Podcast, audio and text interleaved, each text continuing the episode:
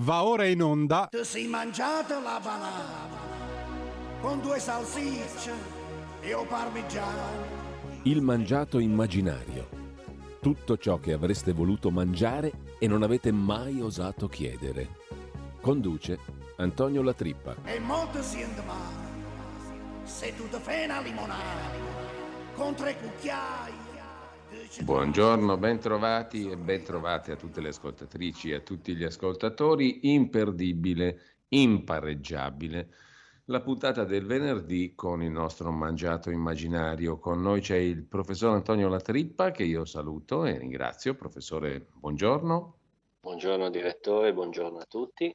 Dopo una quantità inenarrabile di premi, di incontri ad altissimo livello, Presidente della Repubblica, docenti, accademia, università, e l'abbiamo lasciata settimana scorsa, professore, nel meraviglioso Pian del Tivano, nel triangolo lariano, sopra il lago di Como.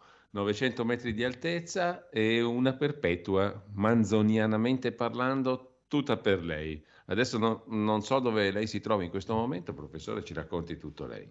Guardi, direttore, io sono qua ancora dove ero settimana scorsa e diciamo che sono caduto anch'io, nel, è stato colpito anch'io dal Covid. Addi- eh, no, però non me lo dica, cioè, c'è troppa gente in Eh. giro con sta roba. Eh sì, però sto bene, è strano, però le dico, io sto benissimo, non ho nulla. Però la Cesira si è insospettita e ha chiamato, però sa, qui siamo in un posto di montagna, quindi non vai all'ASL. Poi viene la mattina il macellaio e ti fa il tampone. Infatti è andato via un paio d'ore fa, arriva con panino salamelle e tampone. E le dico positivo, io sto bene, però eppure non so che dire. Ma qui guardi che è un mondo a sé, qua si tamponano tutti, è tutto spiano. Panino, salamella e tampone è un po' alla amici miei, mi viene da dire. Eh sì, però usa così, è un po' per, insomma, per tutelare la salute pubblica ci si inventa di tutto in questi paesi e ti inventi un po', cerchi di prendere la gente per la gola. Quindi lei, lei è dovuto rimanere lì. Sì, sì, sì, sono rimasto qui, guardi, non la deluderò, non ho niente di particolare, ma mi sto godendo il fresco, la montagna, la vita. Poi le dico, mi sta curando la Cesira, santa donna, la provvidenza me l'ha mandata, direttore. Come sta andando questa convivenza, professore? Ah, bene, bene, poi mi come le dico, quella cura che mi sta facendo sono delle pastiglie, io non ho mai visto la scatola, quindi non so dirle che cos'è, è una roba sperimentale. Gialla la mattina e azzurra la sera. Direttore, però. sto vivendo una seconda giovinezza. Non oso immaginare cosa possano essere quelle pastiglie. Direttore, però le dico, Lei non si- anche a lei. Non si, pone, non si pone neanche la domanda, lei mi sa. Io basta star bene alla fine, io poi le dico, guardi, qua io per anni ho vissuto nella convinzione che la vera trasgressione era la città, ma è la provincia, ragazzi. Qua sì che sanno vivere.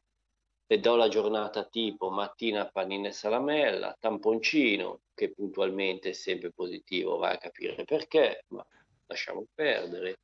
Mezzogiorno pranzo abbondante, pomeriggio gioco della bottiglia, Gioco della bottiglia? Cosa fate gli adolescenti in gita? No, direttore, lo chiamano così, ma nel senso che c'è un bottiglione di vino e chi esce beve. Ah, ecco.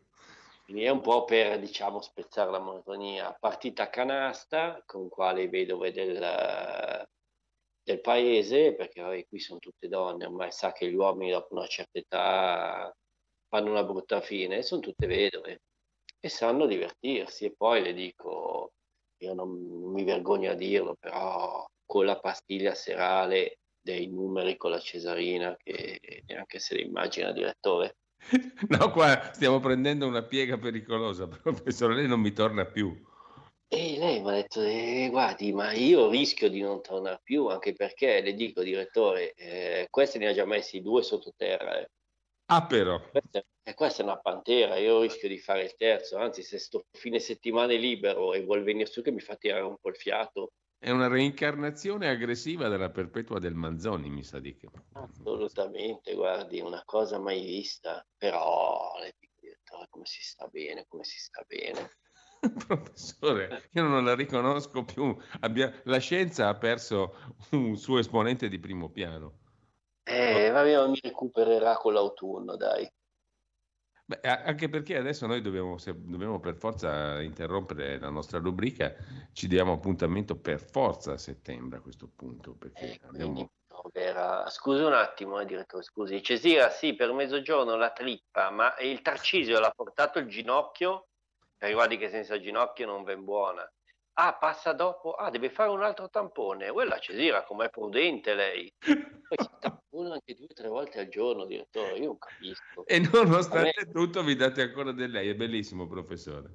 A me questo Tarcisio è un sacramento. Non l'ho ancora inquadrato, ma lo capirò poi. Professore, lei ci ha dato un quadro veramente tra il manzoniano e il demarchiano. Noi la, la ringraziamo perché ci sembra di leggere le opere di Manzoni e di De Marchi messe assieme e frullate, diciamo così, non pensavamo che esistessero ancora posti così. Lei, professore, mi sa che è fortunato. Direttore, la saluto, saluto tutti e ci vediamo a settembre. Se passa di qui, come le ho detto, venga un paio di giorni che magari tiro un po' il fiato, perché io a settembre non ci arrivo. Eh. Non mancherò. Grazie, professore. Grazie. Salve a tutti. Avete ascoltato Il mangiato immaginario